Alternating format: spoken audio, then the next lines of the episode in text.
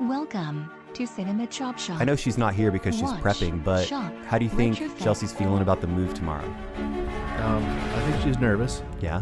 Yeah. I found in my experience, and I haven't moved in like 12 years, but the physical act of moving is a huge pain in the ass. There's something kind of soothing about reorganizing your possessions. Oh yeah, consolidating and yeah, purging. But this is not a Silver Linings playbook. Welcome to season 8, episode 5 of Cinema Chop Shop. This is a movie podcast that concedes that remakes are going to happen, so why shouldn't movie buffs Like us. decide who is recast in those iconic roles? My name is. Tyler Perry's I Can Do Trav All By Myself. Tyler Perry's Madea's Big Travy Family. Uh huh. Tyler Perry's The Travs and the Trav Knots. Very good.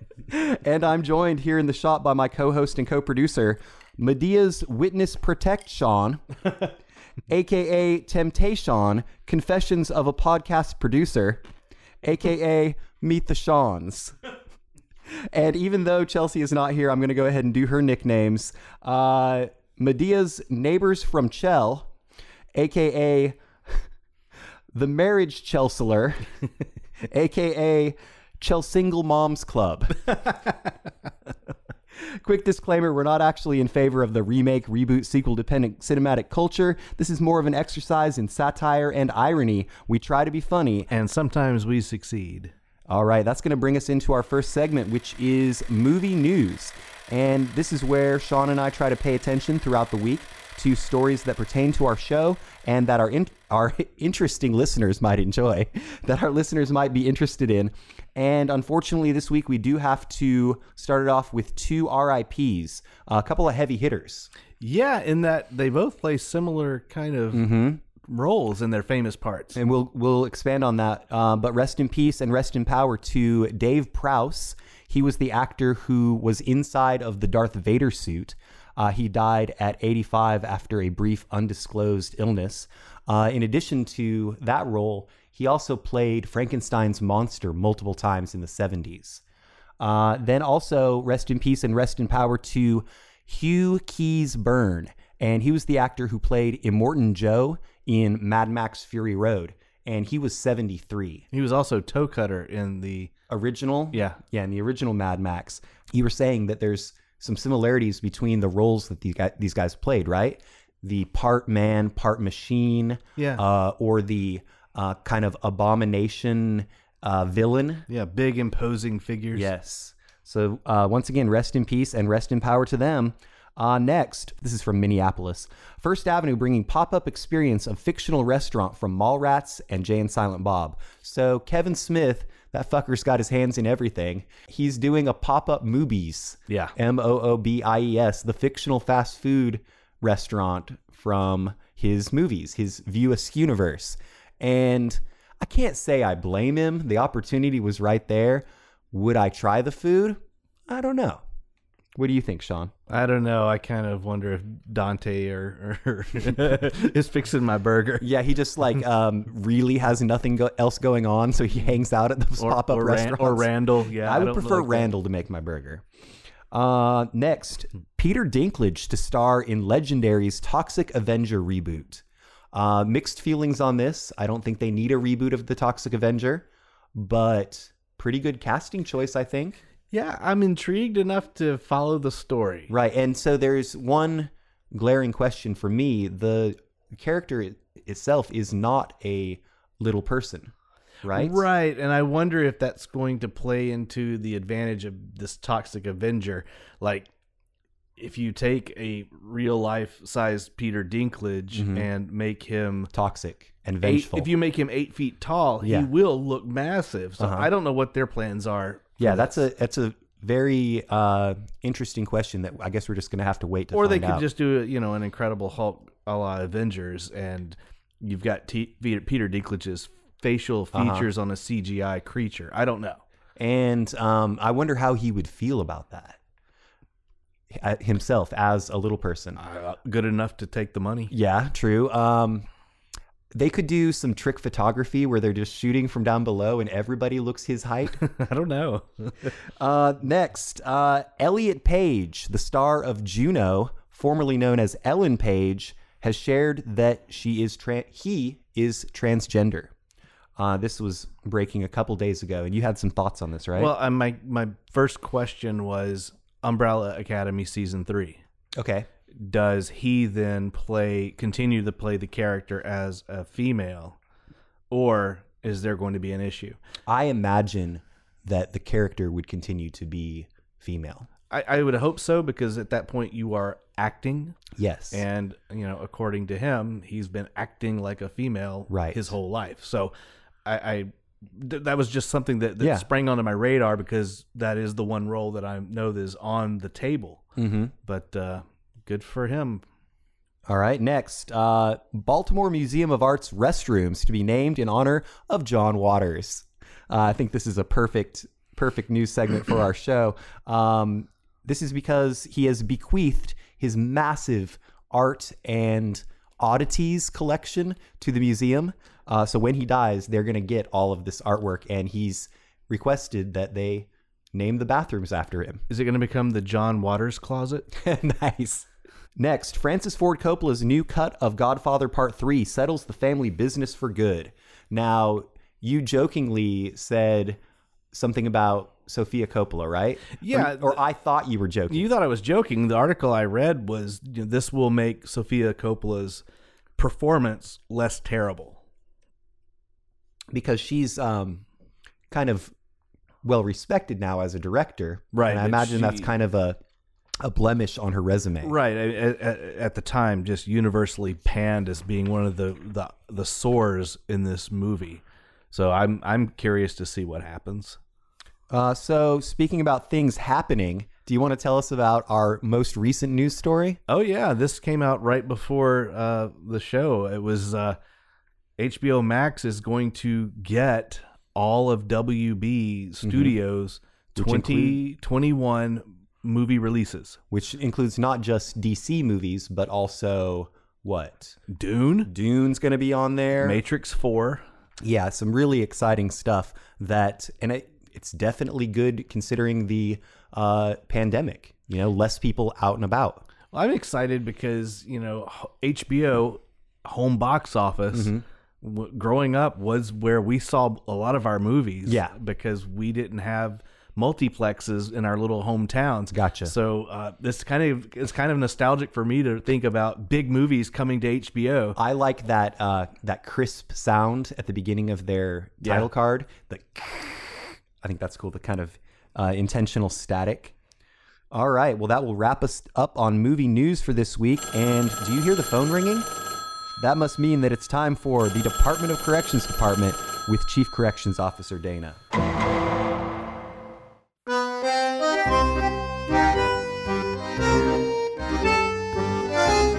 Hola, aficionados de las películas. You missed Daria Nicolodi's greatest collaboration with Dario Argento, Asia Argento. Lil Z's name was Dajin. According to IMDb, Hector Anglada died in a motorcycle accident. Eso es todo para esta semana. Hasta la próxima.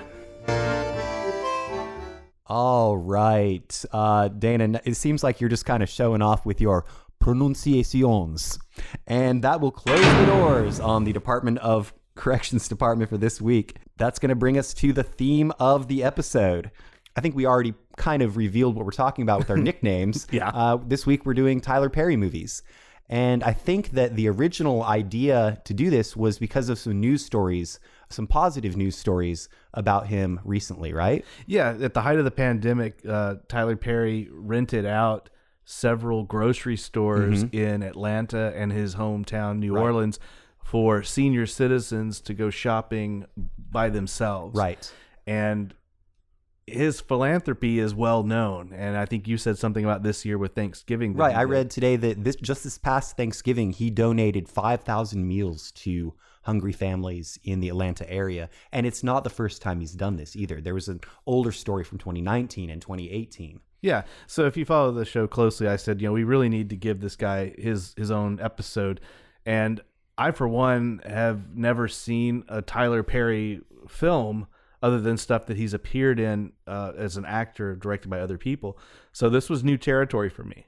New territory for me as well. Uh, I was able to see four Tyler Perry movies this week. The two that we're going to be recasting, and then my double feature, which I'll talk about in a minute. My general take from it is that I enjoy the comedic Madea parts of his movies more than the more serious, dramatic parts.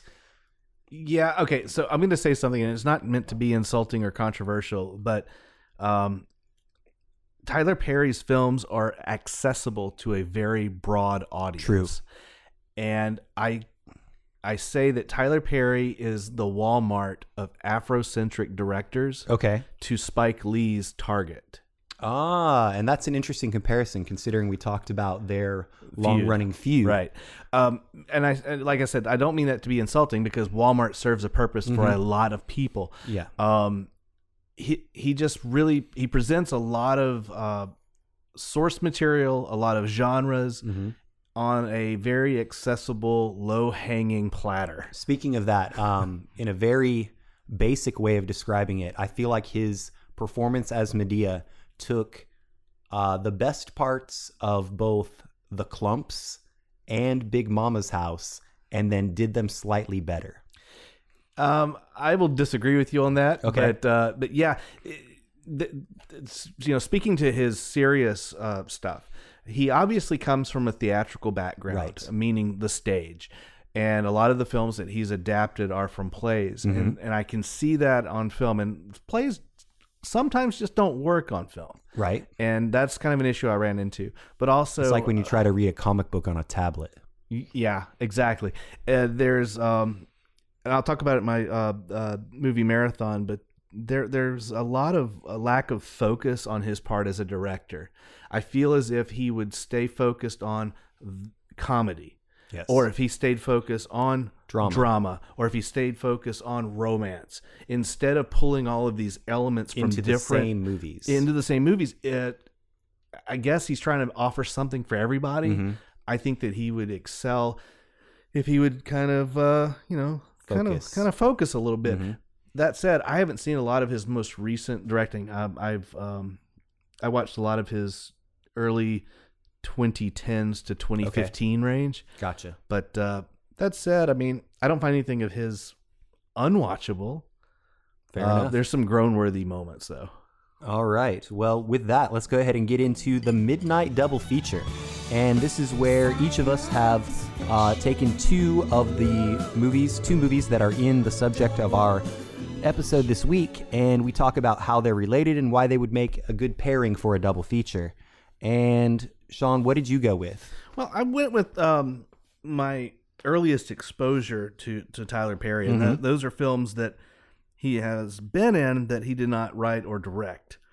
And this was a new one for me this week. I started with uh, 2012's Alex Cross. Okay, and we were just talking about how this is the we're, we're pretty sure the same character that Morgan Freeman played in To Catch a Spider. Along Came a Spider. Along Came a Spider and Kiss the Girls. Yes. Okay.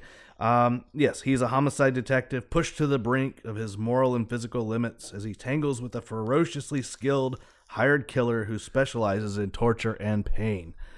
Um, this stars Tyler Perry, um, Edward Burns, who I don't hear from very much anymore. I really like him as a sidekick cop. Okay, I don't. I'm Um, not sure. I'm familiar with him. The brothers McMullen. is it- Mm, oh yeah, yeah, yeah, yeah, yeah. I got you. Okay. Um, Matthew Fox is in this as the bad guy. Huh. And for me was the highlight of the movie. He looks he he's like this bald he's, he's shaved bald. Okay. He's very lean. Uh the your introduction to the character is he shows up at this um underground cage fighting circuit and says I want to put $5,000 on so and so and like he ain't fighting tonight. Who is he? He goes, I'm him. Oh. And so he gets in the ring and beats the fucking shit out of this guy. And you- makes a bunch of money. so right from the word go, you know he's a dangerous dude. Uh-huh. Um, this movie falls prey to a lot of the cliches from cop dramas. It it ends in um, a fist fight in a in an industrial warehouse. Oh, good. Between the cop and the bad guy. Uh-huh. Now we've already established in the beginning of the film that Matthew Fox can kill an MMA guy in the ring. Yes. Yet somehow Tyler Perry can have a fist fight with him Yeah. and survive. Um. So, for the listeners, when you said Matthew Fox, I was doing mental gymnastics in my head, trying to figure out if you were talking about him or Scott Wolf. they were both on Party of Five. They're so similar too. um, anyway, uh, it's it's not a great movie. It uh, there's a reason this did not turn into the franchise they wanted it to. Right. Um, however, you know Tyler Perry, I, I, he's a handsome guy. He's a big, imposing figure True. physically. Um, I think that he could have done well in this role. Which leads me to the next movie, uh, Gone Girl from 2014. All right. Uh, he was in this with uh, Ben Affleck and Rosamund Pike, Rosamund Pike rather. Uh, Neil Patrick Harris as a David Fincher directed film, taking you on a lot of twists and turns of uh, who's really doing what in this film and where's the the plot gonna go. I liked Gone Girl quite a bit. I did too, um, and I think Tyler Perry was uh, his his character was Rosamund Pike's um, attorney. I believe so. I, I think that's right. It's been a long time since I've seen it, but. Uh, She worked with him in some official capacity. yeah, I really enjoyed him in this movie. Um, unfortunately, Chelsea's not here. She was just telling me prior to the show she watched um Head on Fire, I think it was called. Um, that's Chloe Grace Moretz's movie. I watched it Oh, about okay. two a year or two ago as a uh, as a, uh, a movie marathon check in. About she had some sort of brain issue, and I think he was her doctor or a, a psychologist of some sort. I really like him in a lot of films. Right. Um, that that he that he does not have the control over the the the lines. Yeah, that's an or the interesting, directing. interesting approach that you took. His uh, more serious work for other directors. Yeah, and that's what I wanted to focus on because I've really enjoyed him in that capacity. Very cool. Well, I went the opposite direction entirely. uh, for my double feature, I went with two movies that couldn't be more related because it's Boo 2, sorry, Boo and Boo 2 Madea Halloween. Uh, the first one came out in 2016, uh, directed by Tyler Perry. We've got a 19% on Rotten Tomatoes, uh, and it's a very cliche Halloween story. Um, so Tyler Perry's character Brian, the nephew of Madea, is now uh, a very successful attorney, and he owns the house that Madea and Joe and uh, Tiffany, his daughter, all live in. And Tiffany is uh, a senior in high school. She's 17, but she keeps trying to go over to this frat house.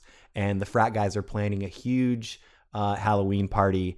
Uh, Madea wants to try and prevent it from happening, but she's very rough and tumbled as well. Uh, one thing leads to another, and we have to discern whether or not the supernatural occurrences that we're witnessing are real or if it's the parents or superiors trying to prank the younger kids. Then in Boo 2, a Madea Halloween, Tiffany is now a high school graduate and she's about to go off to college. But once again, she still wants to go hang out with this frat. But because of all the hijinks that happened last year, they're not allowed to have their big Halloween party. So they're moving it out to Derek's Lake. And Derek's Lake is your Camp Crystal Lake, okay? and Madea and Joe and two new characters, uh, Hattie Love and Bam, um, two older black women are in the back seat, and they travel out to this camp to try and save Tiffany from either the killers that could be running loose at this lake as as at this lake as legend tells or from being accosted by one of these young college guys. Uh, once again, you're asking yourself if the evil menacing forces are real or if once again daddy's trying to uh, God. prank them out of doing something wrong. Can I ask you a question? Yes. In either of these two movies, did anyone invoke God? Oh yeah, yeah, yeah. Okay, yeah. just well, one sure. of one of Madea's favorite things to scream when she's scared and running from something is "Help me, Jesus! Help me, Jesus!"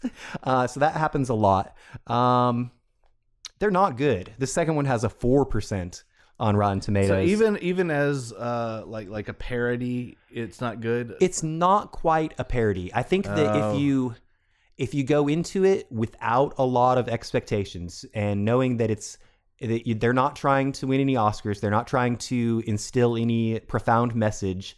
It's just silly, like you said, Afrocentric uh, Halloween comedy. Okay. Yeah, it is what it is. I, I think I gave each of them less than two stars. Okay.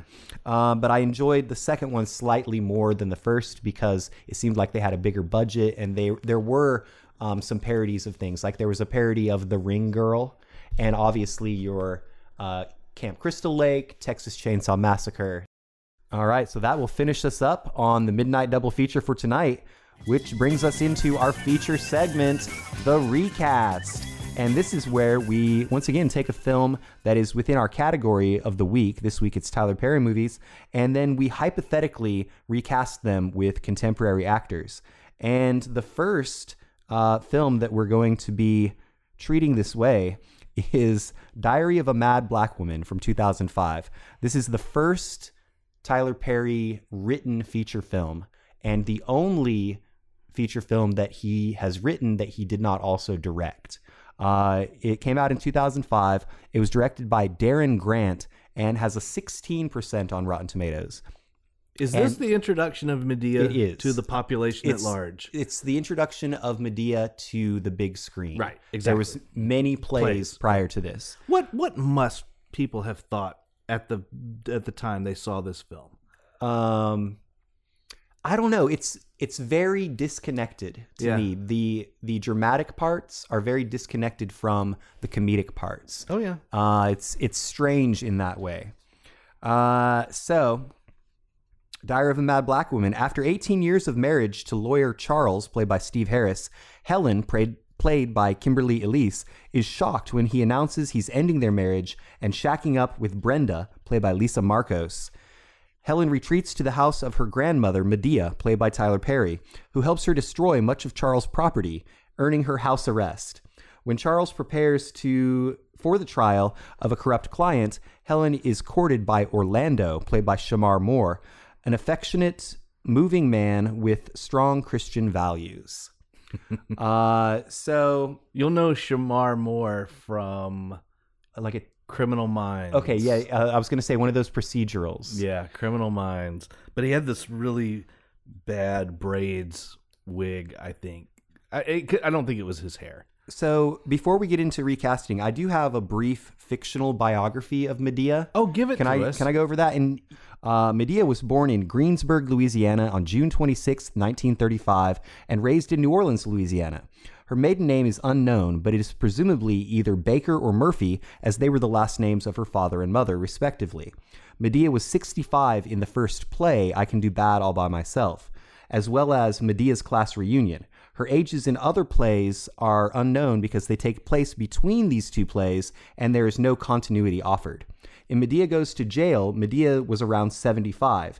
In I Can Do Bad All By Myself, the film version, she reveals that she once lived in Cleveland, Ohio, but later returned to Atlanta.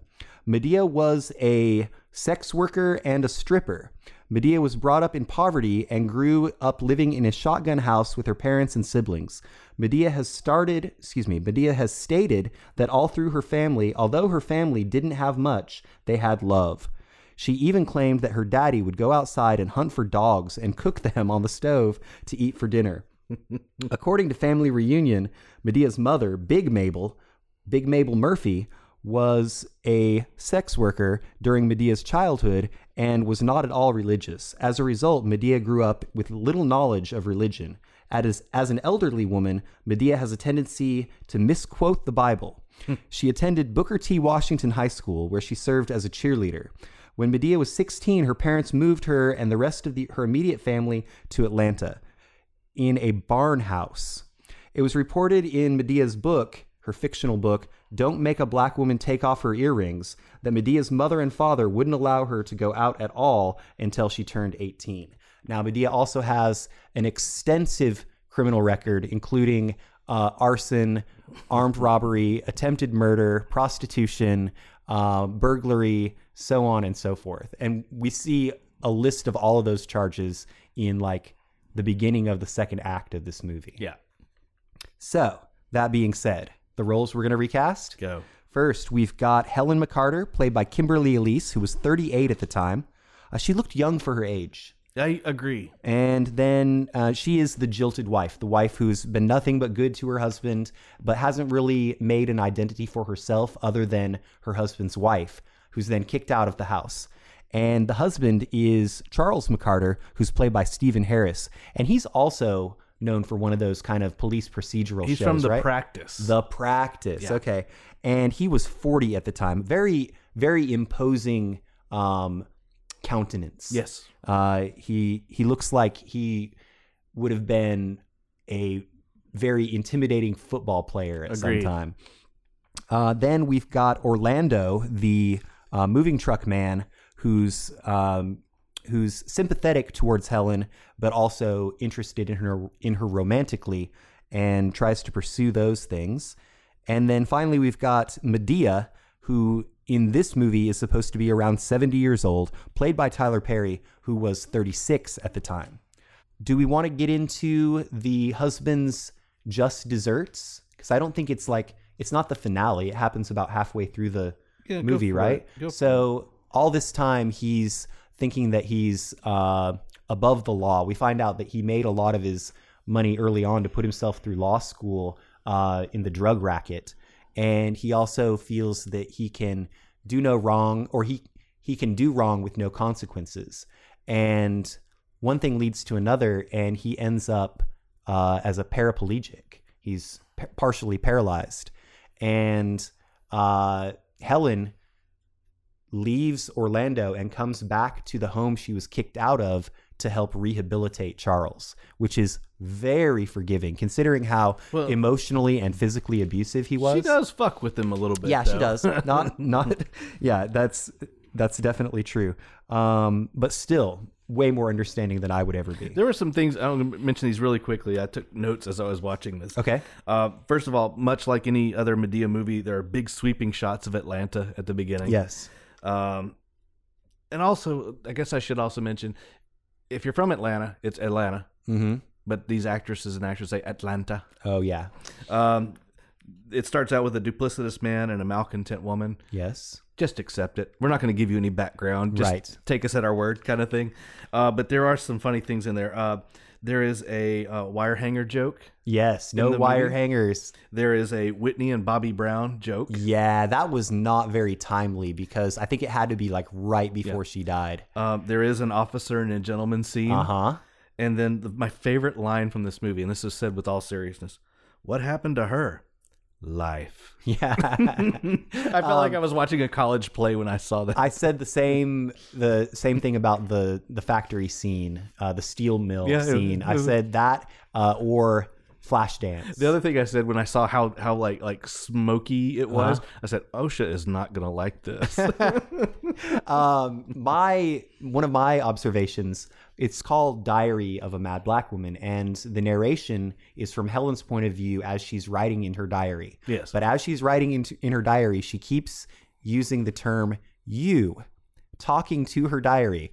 I know you don't understand what this is like. So is she talking to the book that she's writing in, or to the person who might read it in the future? Who knows? Anyway, who was your pick for Helen McCarter, Sean? All right, I went with a 35 year old actress from Russellville, Alabama. Mm-hmm. Uh, she was in Once Upon a Time, The Good Life, The Walking Dead. However, uh, Joey Poole probably salivates over her on uh, Star Trek Discovery. Her name is Sonequa Martin Green. Ah, cool. She's the young captain okay, gotcha. on. CBS All Access. My pick is 41 now, and I really wanted to go with Janelle Monáe, Oh, yeah. but she's slightly too young, I think. uh huh. Um, so my actress, 41, she was in Crocodile Dundee 2, Oh, my. Lost in New York. Oh, my. Uh, she's in Jawbreaker. She was in Eddie Murphy Raw in one of the sketches as his sister. She's also known as Ashley Banks on The Fresh Prince of Bel Air. Her name is Tatiana Ali. How old is she now? She is 41. Wow. Yep. Okay. Sweet. Next up, we've got Charles McCarter, played by Stephen Harris, who was 40 at the time. He's the somewhat corrupt lawyer and abusive and absent husband. Gotcha. Who was your pick? Uh, this actor is uh, 42 years old, Okay. and he can be seen in Eight Mile, Mm-hmm. Miracle at St. Anna, Shall We Dance, and the TV series Ballers. He looks a lot like Forest Whitaker. Okay. His name is Omar Benson Miller. Huh. He does. Oh, I know who you're talking about from Ballers. Yeah, he does kind of look like a, a younger Forest Whitaker. Interesting. Um, my actor is 39 now, and he's really uh, starting to come into his own in terms of recognition and fame. Uh, he was in Harriet, the biopic about Harriet Tubman. He's in Love in the Time of Corona, and he was also in Hamilton. His name is Leslie Odom Jr. I, I shopped him today. Yeah, uh, that's a good pick. I think so too.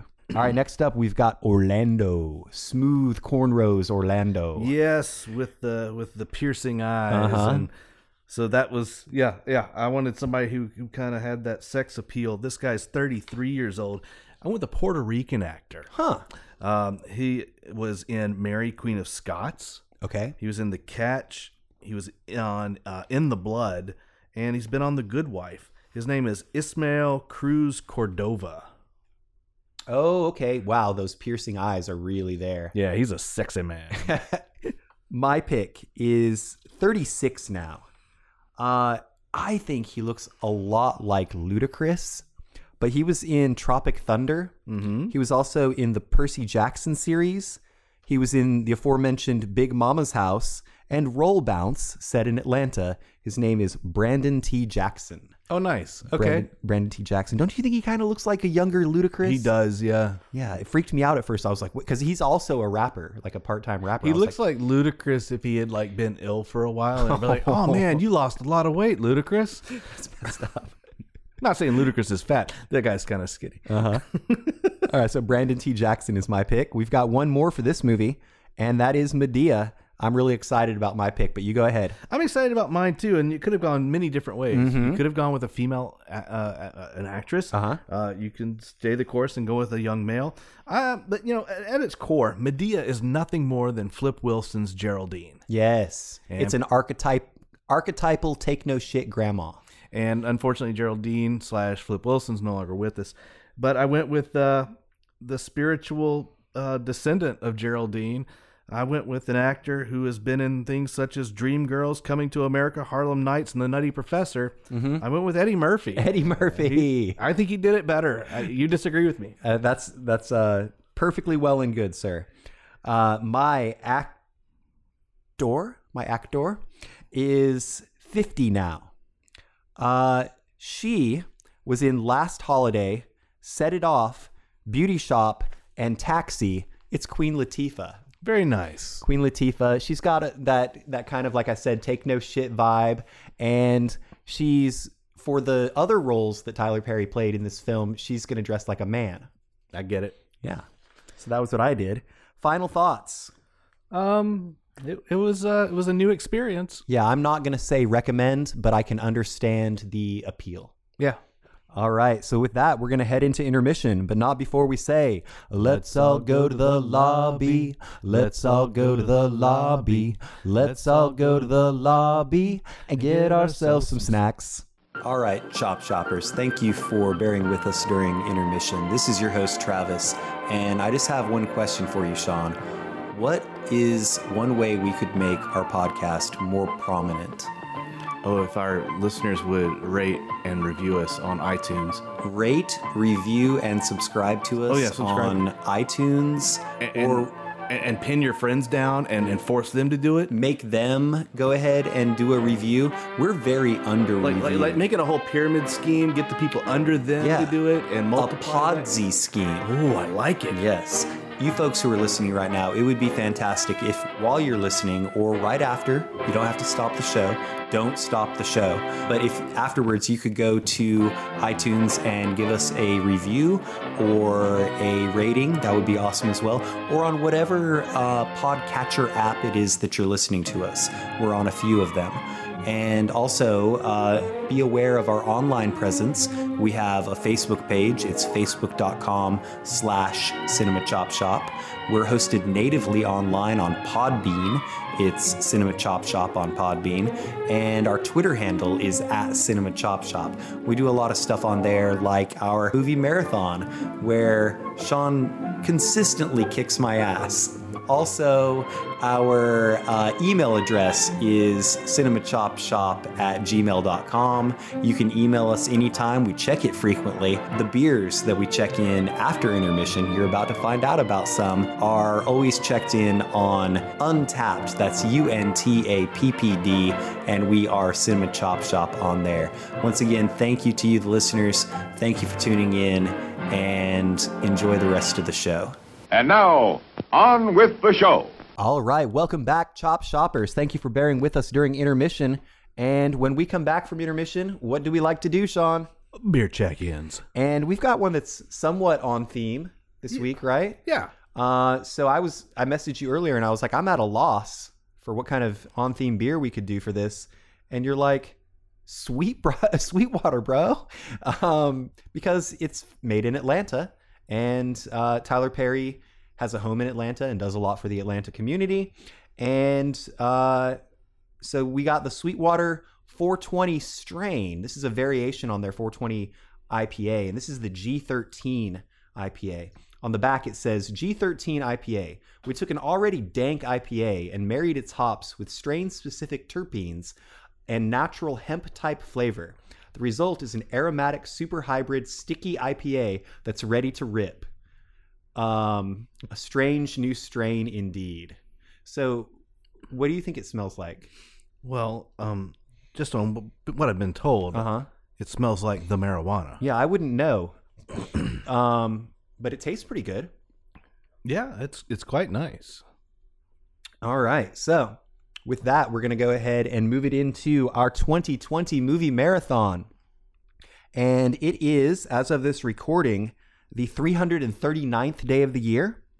And I'm on number 395. I'm on 407. And Chelsea said she's on 325, but uh, once again, there is no evidence of widespread fraud in Chelsea's check ins. What's your first check in going to be this week? All right, they're all on theme. Uh, this one is going to be Madea's Family Reunion. Okay, tell me about it. And I believe this is the second cinematic release of the uh, Medea movies. Okay. I guess this would be the first directed and written uh, Right. in that series. And my review was pick a lane, Tyler. one part comedy, one part R&B music video, one part lifetime movie, a dash of social commentary from Maya Angelou and Cicely Tyson. Cicely Tyson shows up in She the, does. the last She movie does. we were talking about. Um, Brother Joe was one of my favorite favorite characters. He's old and horny and uh, always smoking weed and always hitting on younger girls and talking about how he's an OG pimp from back in the day. It, that's the one that reminds me the most of Eddie Murphy's Right. Klump's characters. It's very similar. All right. My first check in is going to be one that I was really looking forward to. I really wanted to like it, but I didn't. And it is Tenet from 2020, the newest Christopher Nolan movie. I said, Why you got to try and mess with my head like that, Nolan? Uh, it would require rewatching for me to fully grasp. And I don't consider myself an unintelligent person, um, but I'm not gonna. and granted, John David Washington kills it with his performance because he's an amazing actor. And the movie looks really cool, like visually, Yeah. but it's just too convoluted. Hmm. Um, and you know how he has a tendency to do that sometimes. Yeah. Uh, and he took it to the nth degree with this one. It, um, it, I don't think it's a spoiler to say that it involves time travel. Does it make Inception look like a thin plot? It makes in, Inception seem easier to understand. Wow, For that's, sure. That's crazy. Yeah. Um, I wasn't super impressed with um, Shiny Vampire Boy's performance. Oh, okay. What's his name? Batman. Yeah, Batman. Uh, so hopefully he does better in the Batman. If it ever comes out. If well, th- wouldn't that be a Warner Brothers It would movie? be a HBO Max movie Yes. if we don't ever get back to theaters. All right, my next check in is going to be Good Deeds from 2012. okay. Heavy on the cheese, Perry manages to assemble a good cast for a lifetime level movie. Lazy plot, shallow characters, and a tidy ending. Okay. Um, you've got uh, Tyler Perry playing uh, the. He's a young man who owns a tech company that his father started, and he shares ownership with his brother. His brother is a bit of a ne'er do well, and Thandie Newton plays this single mom cleaning lady who is has just she's just been dealt a bad hand. She's she works hard, but uh, she was defaulted on her taxes, so her previous employer was holding withholding pay at the federal government's behest. She got kicked out of her apartment because she couldn't pay rent. She was living out of her van with her daughter. A And- victim of circumstance, many circumstances. and she's the cleaning lady at uh, at Tyler Perry's tech company. oh, And they they come into contact with one another, and he kind of figures things out that something's not quite right here. And uh, you know he tries to help. he does good deeds. So is it a play on the no good deed goes unpunished? That you know Does the- that play into it? Yeah, and Okay.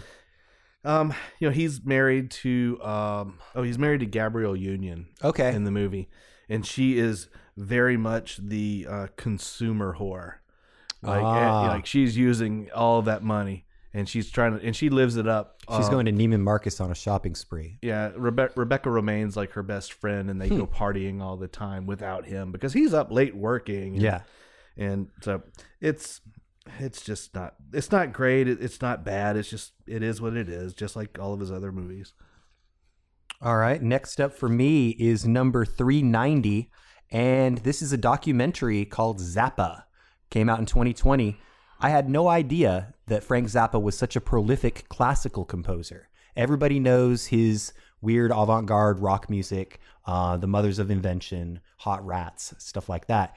But he was constantly writing classical music, thousands and thousands of pieces that most people will never hear there is a um a, a small group of musicians who are trying to kind of unearth some of that stuff um, but i think that his family is not being as cooperative as as they could be um, in addition it's a excellent documentary from alex winter who played uh, bill s preston in bill and ted's excellent adventure Very cool.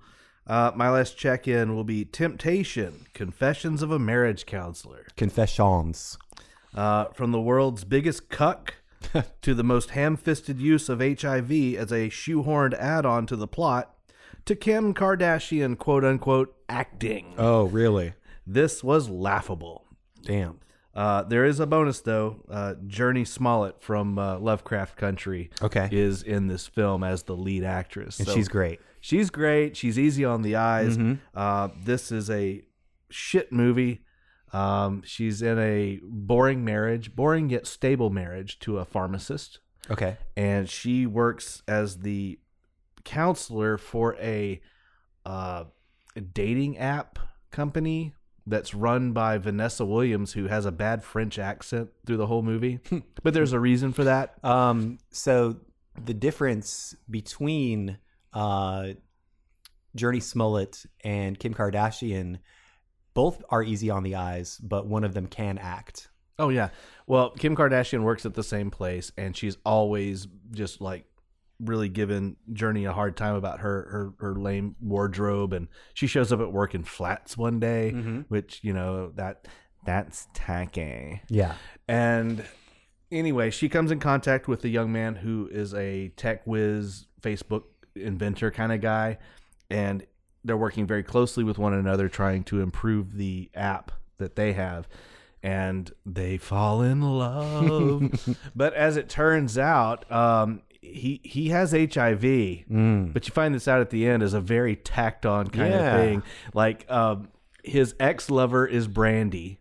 And- Moesha? yeah, and so she Moesha. and so she's working with at the pharmacy with the with the uh, husband, and not and they don't know they haven't put two and two together yet.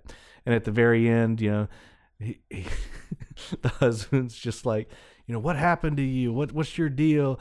And she's like, he beat me, he hit me, and he has HIV. Oh. and then he kind of goes, and he realizes, and he realizes that his current wife, even though the relationship's strained, has been screwing this guy on the Hmm. side, and you got HIV, and so it's really, really ham-fisted. It's so bad. That's rough, man. Yep, yep. Steer clear of that one if you can. I'm sorry, Jurnee, because she's great, but uh, this movie was not. Uh, next for me, my final check-in for this week is going to be one that I just saw last night. Really enjoyed it. It's number 395, and it's called Fatman. One word. Uh, it is a 2020 film. Very enjoyable Christmas action comedy starring Mel Gibson as a disgruntled Santa and Walton Goggins as the hitman hired to kill him Why was he disgruntled? uh, because his business is failing. No, there's a war on Christmas, and the Jews are to blame. Ooh, ooh, rough. Now, uh, regardless of how you feel about Mel Gibson's beliefs or his personality or his upbringing, uh, I think he is still a good actor. Oh, he's he's always been a good Yeah. actor. He's just a terrible person. And this movie is awesome. It's uh, very violent, but also very funny. And uh, one thing that I did like also is that uh, Mrs. Santa Claus is black. Oh, that's cool. Yeah, it was super cool. And uh, yeah, check that one out. And you said and you said that Walton Goggins. Yeah, Walton Goggins is great Uh, too. He's doing his best uh, Billy Bob Thornton impression. Hey, dude, that's cool, man. I see those guys Yeah. as being cut from the same cloth. All right, is that wrapping us up on Movie Marathon? We're good to go. All right, that brings us into the second part of our feature segment, The Recast Continued. Part two. Dua. Hello. and uh, this one, ooh boy, is it heavy. Uh, not a comedic stitch to be found No. in this movie.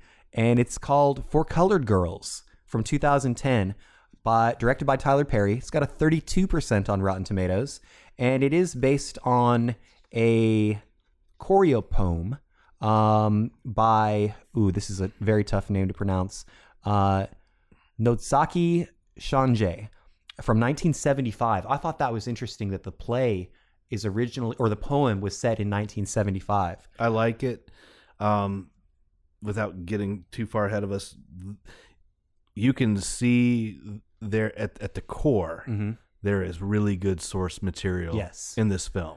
Yeah, and, and unfortunately, it didn't quite materialize in a way that was at least pal- palatable for us. The original choreo poem was called For Color Girls Who Have Considered Suicide When the Rainbow Is Enough.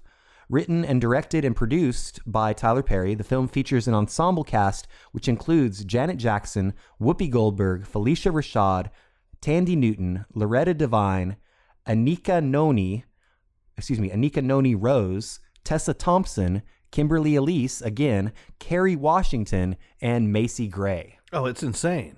Uh, so each woman is represented by a color. Uh, Joe Bradmore represents red. Tangi Andros represents orange. Yasmin represents yellow. Juanita Sims represents green. Kelly Watkins represents blue. Nyla Adros represents purple. Crystal Wallace represents brown. And Rose represents pink. Additionally, the characters of Alice Andros, who represents white, and Gilda, who represents black, were made specifically for the film. In New York, a group of black women, most of whom live in the same Harlem apartment building. The building itself was a character in this in this movie. The, oh, cool. The apartment building. Yeah, yeah, yeah. You're right. Yeah. Um, Crystal, played by Kimberly Elise, faces an unhappy existence as an abused lover. Joe, played by Janet Jackson, is a successful magazine editor, but her husband has a secret double life. Juanita, played by Loretta Devine, she, she is a relationship counselor, but cannot seem to get her own love life in order. These three and others become bound together by their experiences. One thing that I did appreciate about this was the interconnectedness of their stories.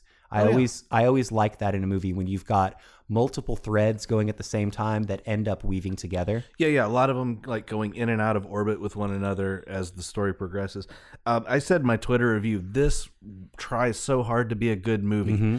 and like like like the tech the text is there, Right. the cast is there, but there's something about it that is just doesn't quite get across. it doesn't quite get off the ground for me and, and it's a shame because there's so many good elements to this movie but it as a whole it's just not working i don't So- know what it is 2010. What do you think the casting budget was on this thing? uh probably about a, a quarter of what it would be today if Yeah. they tried to do it again All right. So the roles that we are recasting, we couldn't recast all 10 iconic female African American actresses, but uh, we do have four very important roles. We've got the role of Crystal Wallace, the lady in brown, played by Kimberly Elise.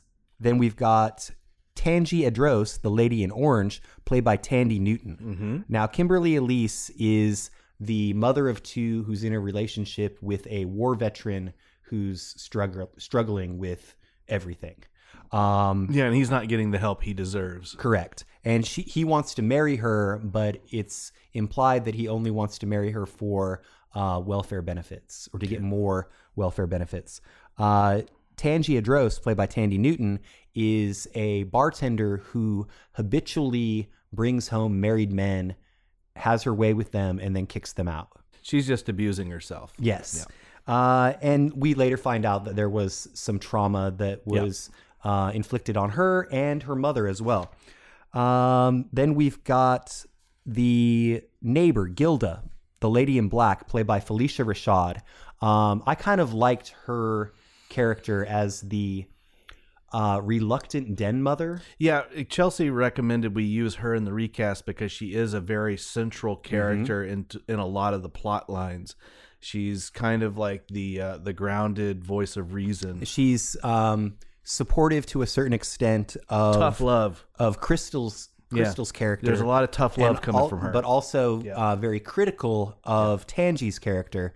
And we later find out that um, that Gilda's a lot of character was was very promiscuous in her younger life as well. Correct. Uh, then we've got Juanita Sims, the lady in green, played by Loretta Devine, and she is she steals a lot of the scenes. I think She Um, does because she's she's kind of quiet. Yes. and and and, and, until she gets worked up. yeah, Loretta Devine is so good in this part. Uh, Mm-hmm. and if you've seen her in other things, I think Grey's Anatomy would be a good one Yep. for her. Um, she's very soft spoken until she doesn't need to be soft spoken anymore. Yes, absolutely. And that kind of takes place in this film early on with Janet Jackson, where she's pitching her her um, her charity case, right. and she gets the cold shoulder, and she basically says, "Bitch." Yes.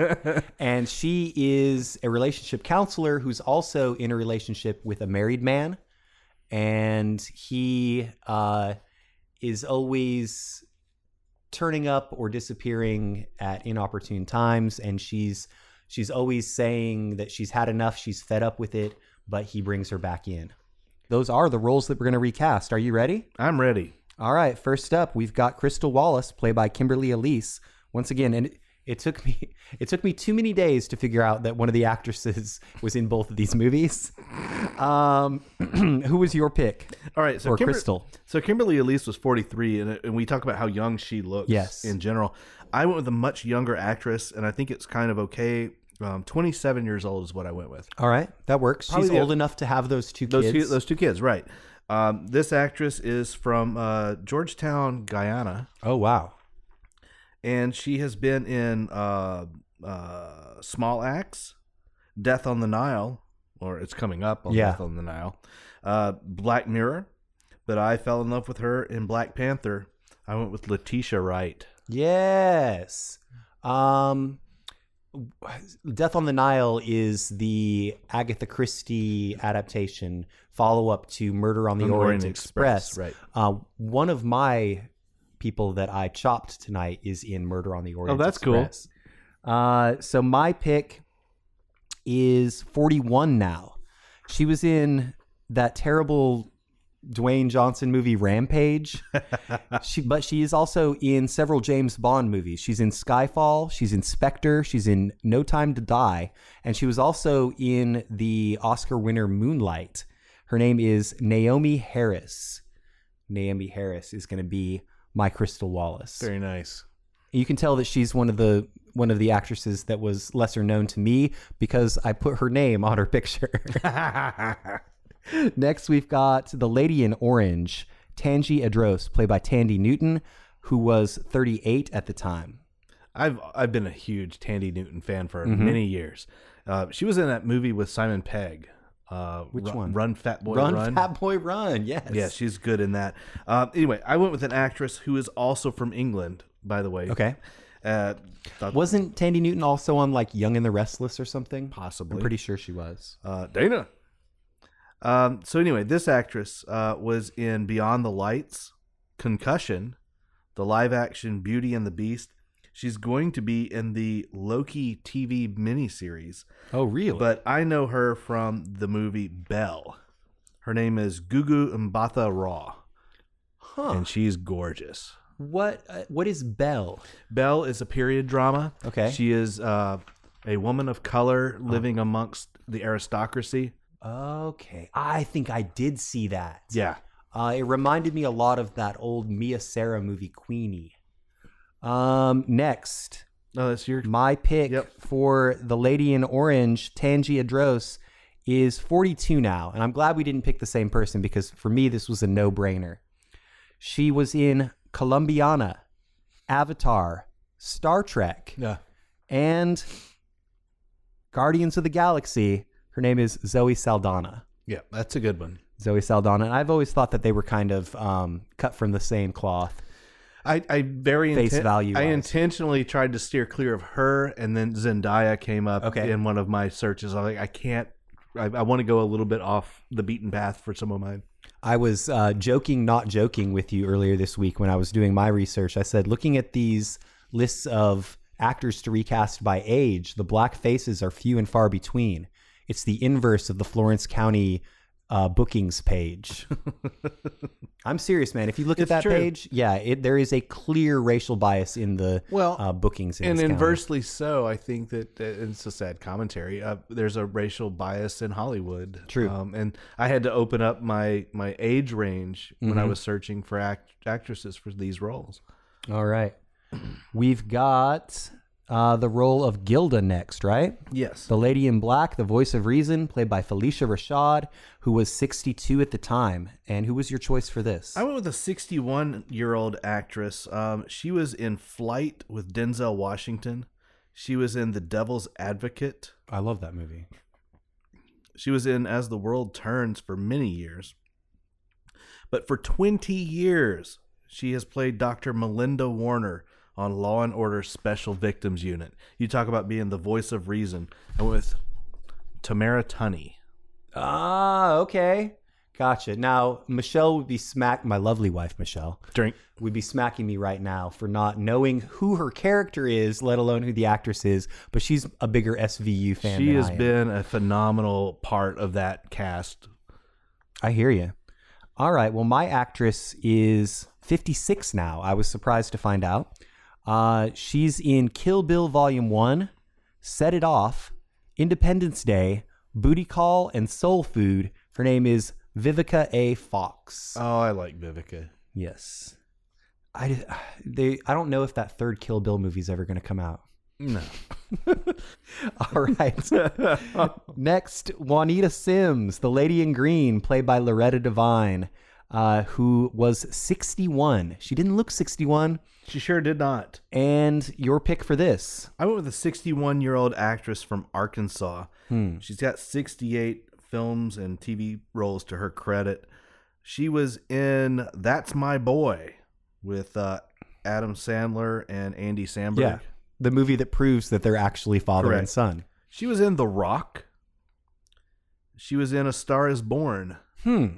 She had a very key role in Borat, the first version. I went with Luenell. Oh, okay. She could play Madea. She could. Yeah. All right. My pick is this might be low hanging fruit, maybe not. She's a she's a fine actress. Uh, she's 50 now. Best known for The Help, Ma, Hidden Figures, and Shape of Water. Her name is Octavia Spencer. Octavia Spencer is my pick for The Lady in Green. You sucking that fish dick? no, I, I'm eating a shit pie. All right. So, um, final thoughts on Four Color Girls. Again, I, like I said, there, the, the the parts are there. Yes. something about it just doesn't come together for me. The sum of the parts is greater than the whole. Maybe Something like something like that. that. You know, yeah. But overall, uh, as we come out of the the second recast, I, I've enjoyed this week Mhm. after going a full month of reading subtitles. Oh, absolutely. And I think that one of the great things about the concept of this show is that sometimes it gets us out of our comfort zone, oh, absolutely. and that's healthy. All right. Do you um are you ready for our final bonus segment? Please. I'm excited about it, dude. It's going to be a battle royale between Tyler Perry, Steven Tyler, and Joe Perry. Oh my God! All right, so you've got one man who dresses up like an old woman and then you've got another man who sings Dude Looks Like a Lady. and looks like an old woman now Uh-huh. because of all the scarves that he wears. Mhm. I'm gonna have to go with Joe. Perry? Perry. Joe Perry. Yeah. All right, fair enough. Did you know that back in the day they were known as the Toxic Twins Oh yeah, because of, their hard partying lifestyle, all the drugs they did. on and off stage? Oh, absolutely. And uh, just for you, not for the listeners, this is from the same photo. I just moved him over here.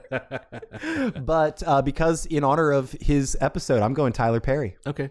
He is a big, imposing man. Yes, you don't want to piss him off, especially when he puts a bass in his voice. Um, so I want to go ahead and wrap it up now. We want to thank the engineer, my co-host and co-producer, sir. Thank you for everything you do. Anything you want to plug this week? Um, Seminar Brewing's got some beers coming up. There, Uh, Coffee Tan Lines was tapped today. yep. There's a Mexican lager on Uh-huh. the horizon still, and things are starting to come into focus. and also uh, the collaboration of the homebrew competition. The people who won the homebrew competition back in October. Yeah, for Oktoberfest. Yeah, Uh, that should be coming out before fairly too long. soon. Yeah. All right. And do you know what next week's episode is? We're doing uh, films that are known for their soundtracks. And this is going to be great. I there's so many uh, that, to choose from, and I suggested a few, but we narrowed it down to a couple that I think are going to be really great. So look forward to that next week. And I do have a sneak preview trivia question and answer. Are you familiar with the movie Empire Records? I am. I just watched it for the first time Okay. this year. Well, then you know that the movie takes place in one year, or sorry, one day, and uh, that day is Rex Manning Day, when a defunct pop star is going to come and perform a autograph session at the record store. Yes. When angrily leaving, Rex Manning's parting words are, "Why don't you all just fade away?" Which are lyrics from what song? Oh my. It's a toughie. Yeah. I don't know. It's from "My Generation" by the Who. Oh, oh, oh, oh, yes, Yes. of course. Yes, why don't you all just f- f- fade away? Yeah, Yes. Yeah, yeah, okay, gotcha.